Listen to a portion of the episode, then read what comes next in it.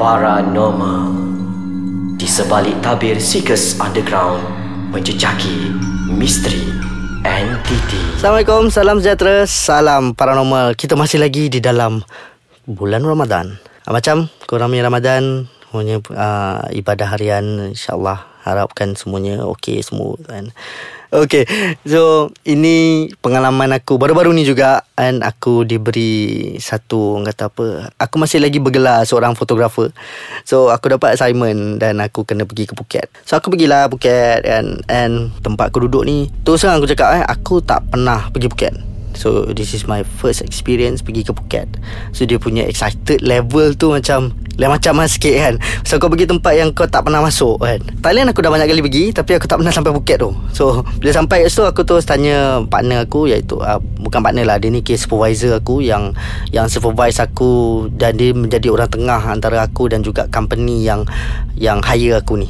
So aku cakap dia bro kita duduk mana? So dia cakap macam Dia share map location tu Iaitu tempat aku duduk ni adalah Aku nak sebut ke nama hotel Tapi boleh lah pasal dia kat Thailand kan. So aku duduk dekat Hilton Arcadia Resort Spa. Hotel Resort and Spa. Dia terletak dekat uh, Caron Beach. Orang-orang sana ni Dia orang cakap macam Siapa yang datang Phuket tapi duduk Caron ni kira orang kaya lah. Tapi aku tak rasa kaya pun pasal aku dibayar oleh klien aku. So aku duduk dekat situ kan So bila sampai Hotel dia hotel lama tau. Kawasan estate dia besar. Dalam tu ada mini hutan Ada ada tiga tasik And swimming pool dia sangat besar And tak laku dia ada Dalam 6 ke 7 blok macam tu lah And kawasan dia tu sangat besar. Sampai kau nak pergi daripada blok hotel ke blok hotel lain Kau kena naik tram. Eh, masa first day sampai tu Aku sampai pagi. So bila sampai pagi apa semua And dua orang rakan aku ni Daripada daripada Temasek. Orang ni daripada Singapura So diorang tahu aku ni memang Cari hantu So diorang tanya Syai Apa oh, Macam tempat ni best tak? Aku macam Best lah. Dia kata tak tak tak. Maksud kita orang best dari segi sudut mistiknya. Tu cakap orang Kalau aku cerita nanti Nanti takut kita tak tidur sini kan Kita tidur kat tempat lain lagi kan. So tempat ni tempat lama. And semua orang cakap Dekat Karon ni tak ada Tak ada madrasah Tak ada masjid Tak ada surau. Dia ada kuil Dan tokong je And dia orang kata nak cek masjid terdekat Kena pergi patong. So bila sampai tu Kita orang masuk bilik lewat sikit. Kejadian ni jadi masa malam pertama. So first day tu aku dah shoot Apa semua Settle dengan klien aku. So malam tu balik Apa semua. Kita orang bertiga tau. So dua orang Satu bilik aku dengan video man. And kita orang supervisor ni Duduk bilik sebelah Tapi kita orang connecting room. Dia yang bestnya Aku tak cerita kat dua orang Pasal benda ni. Kalau dua orang dengar ni Dua orang mesti akan Maki aku But Ini apa yang aku alami lah. Cerita first night orang memang letih Pasal perjalanan. Tak adalah jauh pun Satu jam lebih je kan. But Mungkin faktor Faktor umur yang buatkan kita terlebih lesu. Lepas tu kita sampai je terus shoot And then So balik ke bilik agak malam lah. Tapi awal malam Dalam pukul Kalau tak salah aku Dalam pukul 8 lebih ke pukul 9 macam tu lah. So masuk Bila masuk ni Video man aku ni tak merokok So aku nak menghormati dia. So bila aku nak merokok ni Aku keluar kat beranda lah. So hotel ni ada beranda. So aku keluar kat beranda. And yang best je beranda tak ada lampu. Aku duk cari switch kan Macam Oh memang tak ada lampu. Pasal kat atas siling pun tak ada Tak ada bab lampu ke apa kan. So dia memang gelap. So aku isap rokok Apa semua. And Aku terperasan Ada Kelibat Duduk dekat sliding door belakang aku. Pasal aku mengadap luar. Aku memang sangat kuat tau rasa tu. Macam Oh member aku ni kot Duduk kan. And bila aku nak belakang Tak ada. Dia tengah Dia tengah Dia memang Taklah aku dia dalam toilet macam tu. And aku pun okay Okay tak dah lah. Mungkin perasaan aku kot Pasal tempat baru kan. So Kali kedua aku rasa tu Aku dah macam Eh tak apalah Tapi rokok pun dah nak habis. So bila aku masuk dalam Aku nampak dia Macam Terbaring lah Kat atas katil. So aku Pasal tak tak terfikir apa-apa tau. So aku tu macam Okay kemas barang kamera apa semua kan. And lagi sekali Dia macam tiba-tiba aku ter- tersedar Daripada macam Ada benda snap Pap, Aku pandang balik kat katil kan Tak ada orang. Lepas tu dia ni keluar daripada toilet. Macam Okay Bulu roma terus. Naik satu badan. Tapi aku diam lah Pasal aku fikir macam Aku nak cerita ni. Tapi Aku kena duduk sini lima hari kot. So jadi macam Takkan aku nak cerita kot? Nanti dia akan membawa-bawa kan. Jadi aku tu macam Okay tak payahlah cerita kan. So aku diam je. So aku diam. Besok aku aku dah plan. Okay besok siang cerita lah kot kan. Pasal malam tu memang aku tak boleh tidur. Setiap kali aku pejam mata je Mata aku automatically akan terbuka Dengan dengan luas ni. Macam memang tak nak bagi aku tidur. Pasal aku fikir eh, Besok nak bangun pagi ni Aku nak shoot pagi ni. So aku layankan je. Aku sampai tak sedar Pukul berapa aku tidur kan. Duk sibuk main game apa semua Yang kawan aku ni dah tidur. Kita orang supervisor dah tidur apa semua kan So aku macam Okay tak apalah Mungkin besok siang aku nak cerita kot kan Besok siang aku tak cerita juga Pasal aku fikir macam Tak payahlah cerita Nantilah cerita kan So malam kedua Okay tak ada apa-apa kejadian Cuma aku susah nak tidur Cuma bagi aku mungkin salam pengenalan lah. Jadi kalau kau nak tahu cerita selanjutnya kita berehat sekejap. Kita akan bersambung selepas ni. Alright, kita sambung terus ke malam kedua. Malam kedua tak ada apa-apa. Tapi macam aku cakap tadi, aku susah nak tidur. So, malam kedua ni kejadian dia lain sikit. Kan? Aku macam biasa sebelum aku tidur aku akan lepak kat beranda aku isap rokok sebatang dua apa semua sebelum aku tidur. And depan daripada bilik kita orang, aku duduk tingkat satu. Bawah tu memang dah swimming pool lah. Lepas tu ada tasik kecil kan. Aku dengar Pasal swimming pool dia tutup pukul 9 Tapi lampu mesti buka lah.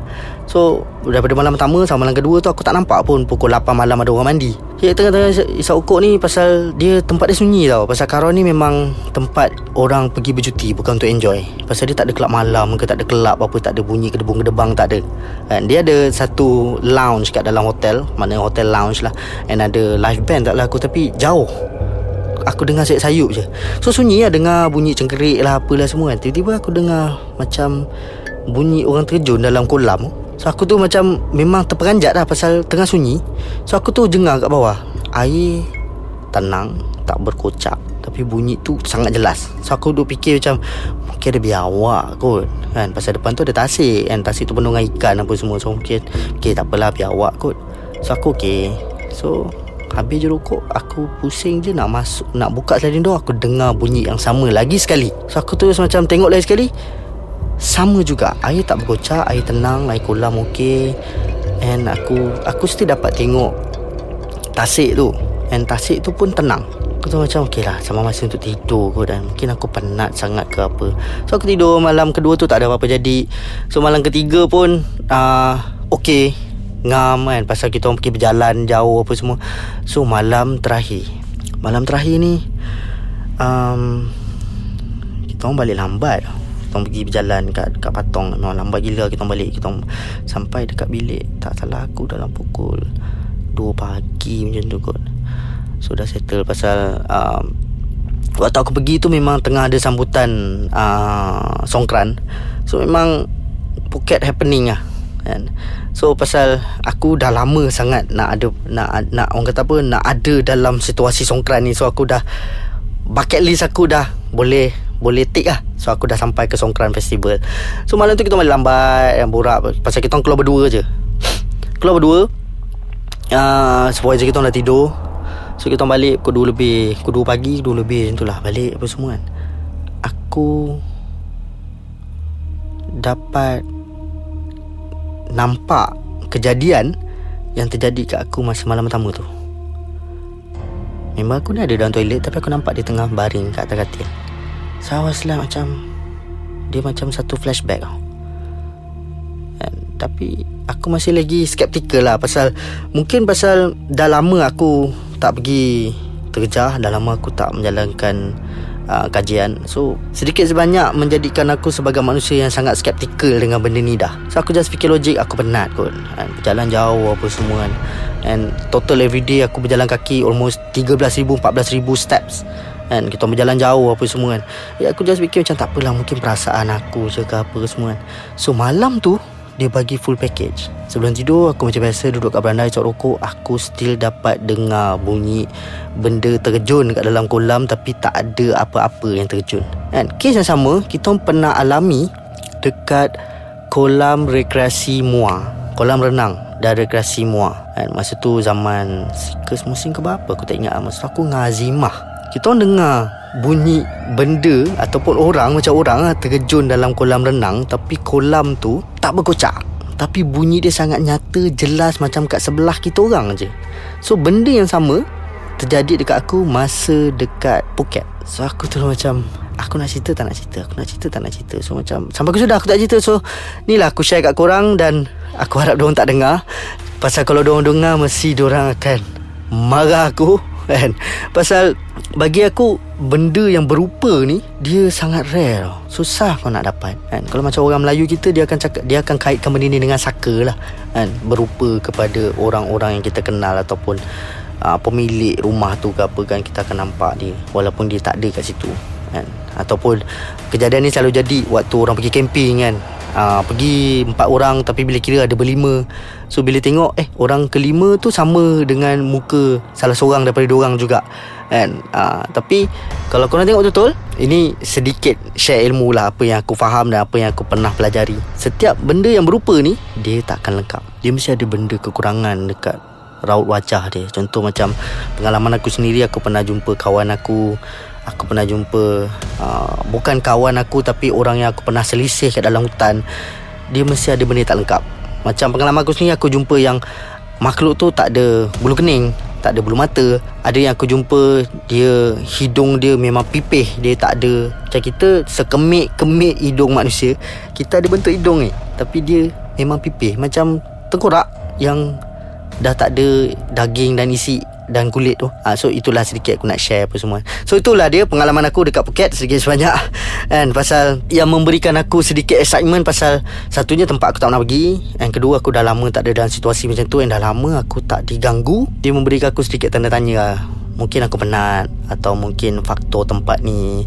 And mungkin faktor Pasal Songkran ni adalah Festival Di mana orang-orang Thai Orang-orang Siam ni Ataupun orang-orang Thai Menyambut tahun baru orang So orang Memang ada Yang uh, Di bahagian-bahagian kampung orang menjalankan Upacara Ataupun festival yang lebih uh, Traditional Berbeza daripada Yang kawasan-kawasan bandar Yang dah ada parti lah Apalah semua. So dia kalau ikutkan Orang-orang yang biasa Dalam dunia paranormal ni Diorang tahu setiap festival yang ada tradisinya adalah ritualnya. Tapi cuma mungkin aku dah sedikit terpanggil untuk study tentang songkran ni. Apakah traditional method yang orang buat betul-betul untuk menyambut tahun baru orang kenapa apa simboliknya apa signifikannya orang kena simbah air apa semua? Aku belum mulakan lagi bacaan aku dan insyaallah aku akan mula untuk study sedikit tentang tradisi orang so kita dah sampai di penghujung episod kan? Insyaallah kita akan berjumpa lagi di episod yang akan datang. Macam biasa kalau korang ada sebarang pertanyaan pandangan cadangan kalau nak share cerita korang boleh